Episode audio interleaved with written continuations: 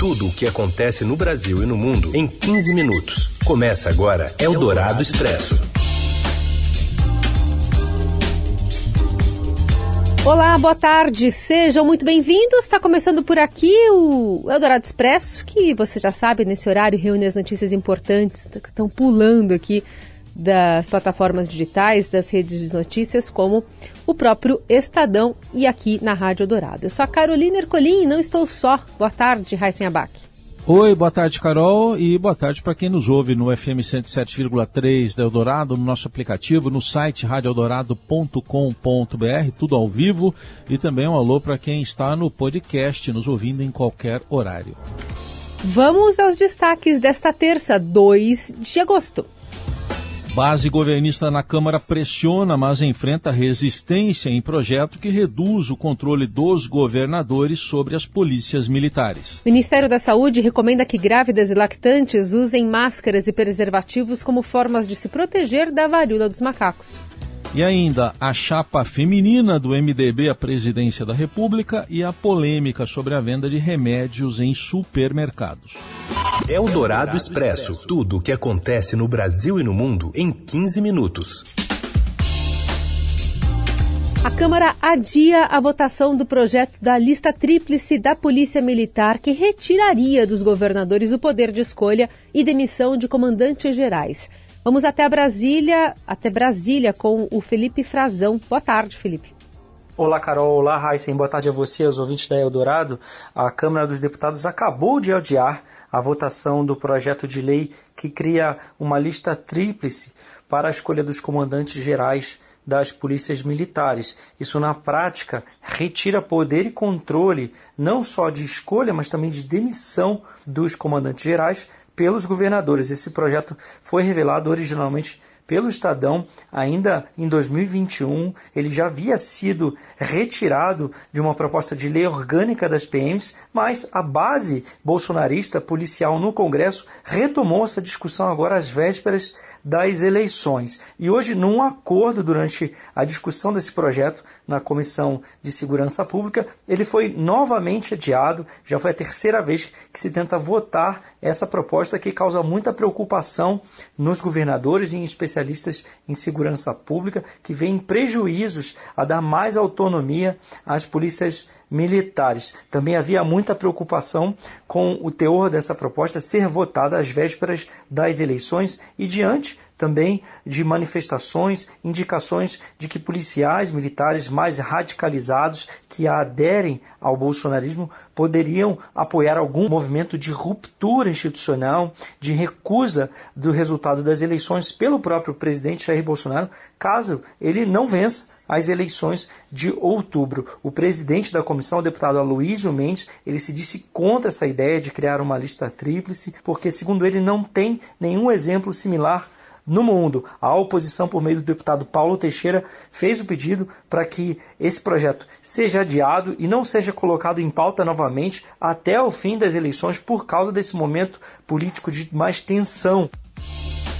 E para Eliane Cantanhede, colunista da Eldorado, é possível comparar no âmbito federal o que poderia acontecer em um resultado favorável da votação desse projeto tirar o controle das polícias dos governadores é muito grave. Seria como tirar o controle das Forças Armadas do presidente da República. As Forças Armadas não estariam mais sob o controle do poder civil e fariam o que bem entenderiam é um corporativismo que graça pelas polícias, mas é também um fator político de desordem de forças que são armadas, tanto as forças armadas em si quanto as forças policiais do país.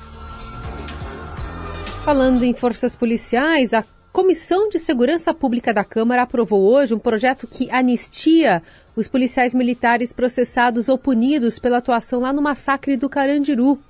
Ao todo, 111 detentos morreram no massacre que ocorreu em 2 de outubro de 92 no complexo penitenciário que ficava na zona norte de São Paulo. Os policiais entraram no local para conter uma rebelião dos presos. O texto agora será votado na Comissão de Constituição e Justiça da Casa, antes de seguir ao plenário. A proposta de autoria do deputado Capitão Augusto concede anistia aos crimes previstos no Código Penal, nas leis penais especiais, no Código Penal Militar e nas infrações disciplinares conexas. Eldorado Expresso. E o presidente Bolsonaro, já que a gente vive num país democrático, chama os signatários da Carta pela Democracia de sem caráter e cara de pau. Mais informações vêm de Brasília com Eduardo Gayer.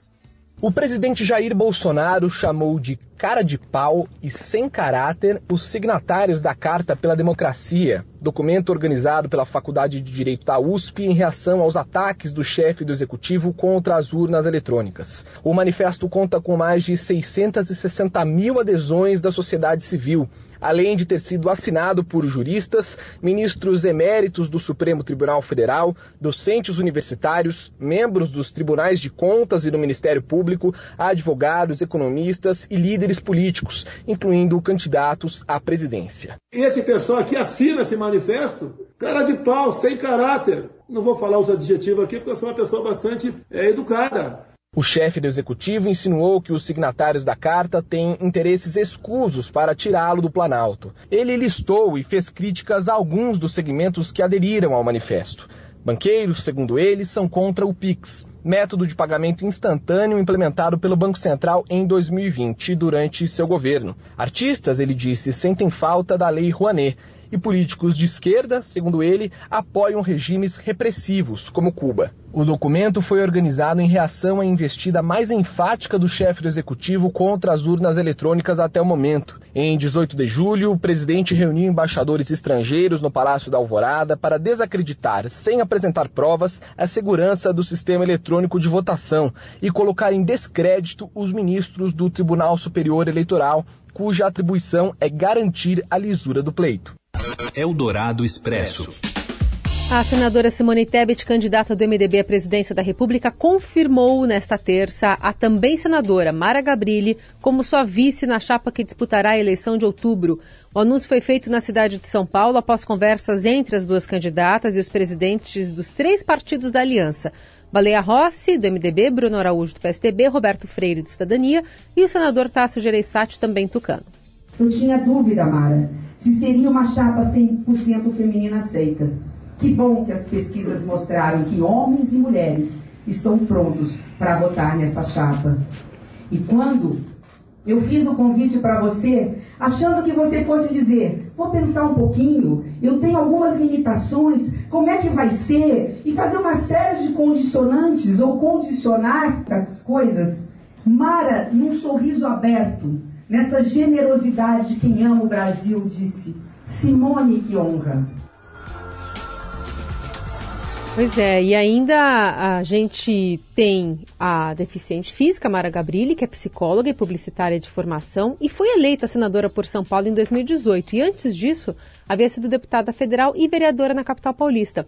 Apesar de Tebet falar em ineditismo em uma chapa puramente formada por mulheres, o PSTU anunciou no sábado uma candidatura exclusivamente feminina para a presidência, com Vera Lúcia como cabeça de chapa e a indígena Cunã Yaporã no posto de vice. Eldorado Expresso. O ministro da Casa Civil, Ciro Nogueira, nega ao Congresso informações sobre a compra de um caminhão de lixo de uma empresária amiga dele, no esquema revelado pelo Estadão. Mais informações chegam de Brasília com André Schauders. O ministro da Casa Civil, Ciro Nogueira, se recusou a responder ao requerimento de informações da Câmara dos Deputados que perguntava sobre o uso de uma emenda parlamentar dele para comprar um caminhão de lixo com a empresa de uma amiga do Ciro Nogueira que frequenta o gabinete dele. Esse caso foi revelado pela reportagem do Estadão em maio desse ano, como parte da série de reportagens que ficou conhecida como Bolsolão do Lixo. Esse material mostrou aí como a emenda do Ciro, quando ele era senador ainda, foi depois repassada para a prefeitura de Brasileira, do Piauí, e acabou sendo usada para comprar um caminhão de lixo, um caminhão compactador de lixo. O detalhe é que a empresa que vendeu é de uma amiga do Ciro, é a empresária Carla Morgana Denardim. Esse caminhão de lixo foi comprado quando a prefeitura usou uma ata da Codevasf no Piauí, que é comandada também por um indicado do Ciro Nogueira. Então, desde a indicação da emenda parlamentar até a compra do caminhão, todas as etapas passaram por aliados do Ciro. E aí, quando foi agora em junho, a Comissão de Fiscalização Financeira e Controle da Câmara aprovou um pedido do deputado Léo de Brito, do PT do Acre, para que o Ciro prestasse mais informações sobre essa atuação dele nesse caso. O ministro se recusou a responder e encaminhou um parecer feito pela subchefia de assuntos jurídicos da Secretaria-Geral da Presidência, dizendo que como a emenda parlamentar foi feita na época em que ele era senador, então ele não tem que prestar esclarecimento sobre esse assunto. Alguns juristas que a gente ouviu discordam, porém. O Mauro Menezes, por exemplo, que foi presidente da Comissão de Ética Pública da presidência, diz que, na verdade, o Ciro teria sim que prestar esclarecimentos, uma vez que todo o processo da compra se desenrolou quando ele já era ministro. Você ouve Eldorado Expresso.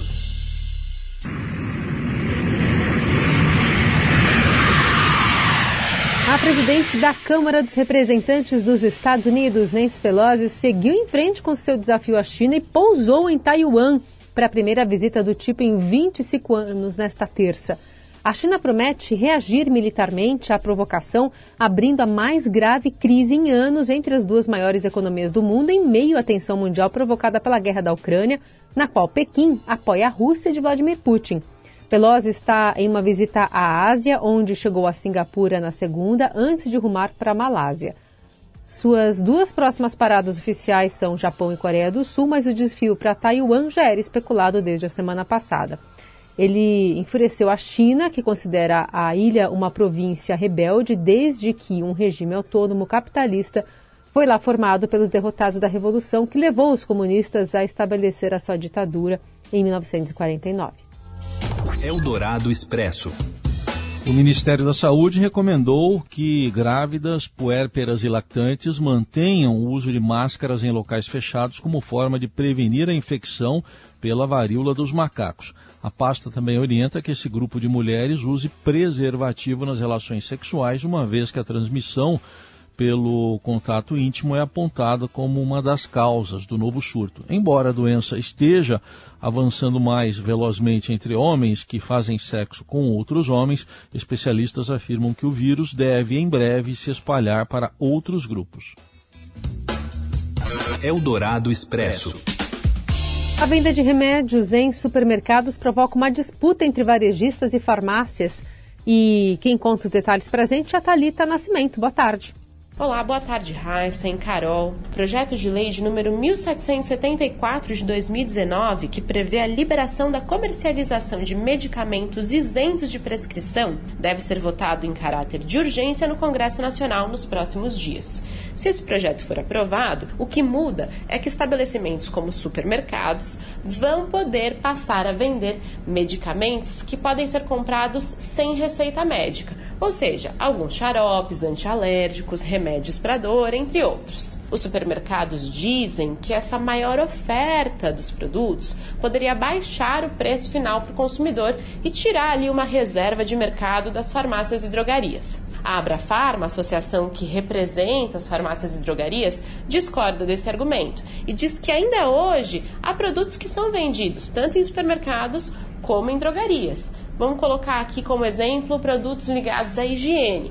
As farmácias dizem que essa oferta maior de pontos de venda não faz com que os supermercados vendam esses produtos necessariamente a um preço mais baixo e argumentam ainda que os MIPs têm no seu preço boa parte de impostos, ou seja, não dá para baixar de uma hora para outra o preço cobrado. Por fim, a Abrafarma diz que alguns medicamentos precisam de orientações que só podem ser dadas por um farmacêutico, ainda que eles não precisem de prescrição médica para serem vendidos. Bom, é preciso levar em consideração que os MIPs representam cerca de 30% dos faturamentos das farmácias, ou seja, abrir mão disso vai prejudicar o setor. Eldorado Expresso.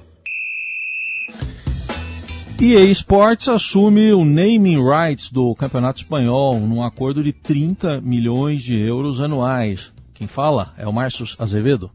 Olá, boa tarde. A EA Sports deu o primeiro passo para manter sua relevância após o fim da parceria com a FIFA. A empresa fechou um acordo para assumir o name rights da La Liga, o campeonato espanhol. Segundo o jornal Marca, o acordo será válido por seis anos e a empresa investirá 30 milhões de euros, aproximadamente 160 milhões de reais por ano pelos direitos. Essa será a última temporada do acordo com a Santander. A La Liga recebia cerca de 17 milhões de euros, aproximadamente 90 milhões de reais por ano. A La Liga pretende embarcar no alcance global da EA Sports e nessa influência que ela tem enorme sobre o público jovem. O FIFA é um dos jogos mais lucrativos ativos da empresa. Só para se ter uma ideia, em 2020 a empresa faturou 20 bilhões de reais apenas em microtransações dentro do jogo. Tudo isso no modo mais famoso, que é o Ultimate Team. Lá você pode comprar os famosos FIFA Points. O acordo com a entidade máxima do futebol, que começou lá em 1993, terá como último capítulo o FIFA 23, que será lançado agora em setembro e terá obviamente como pano de fundo a Copa do Mundo do Catar.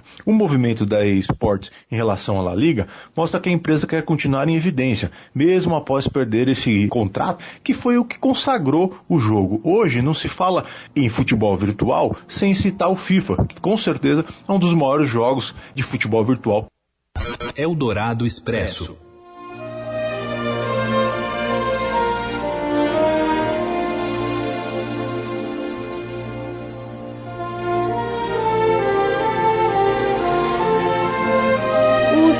Filme Cinema Paradiso vai inspirar uma nova série para televisão e contará com a direção do próprio Giuseppe Tornatore em parceria com o produtor Marco Belardi.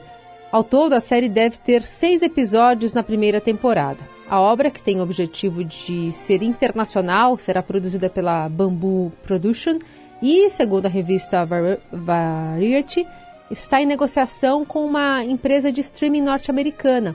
Para Tornatore reconectar-se mais uma vez a Cinema Paradiso, o seu segundo filme que fez com Franco Cristaldi em 88 e que conquistou o Oscar de melhor filme estrangeiro e o Globo de Ouro de melhor filme estrangeiro, ambos em 90, e uma série de BAFTAs em 91, é também uma forma de continuar a trabalhar com a obra do maestro italiano Ennio Morricone, falecido em 2020.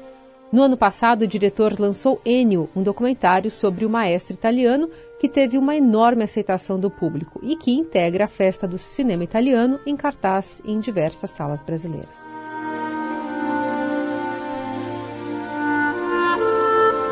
Tô vendo o Totó e o Alfredo andando de bicicleta aqui na minha frente.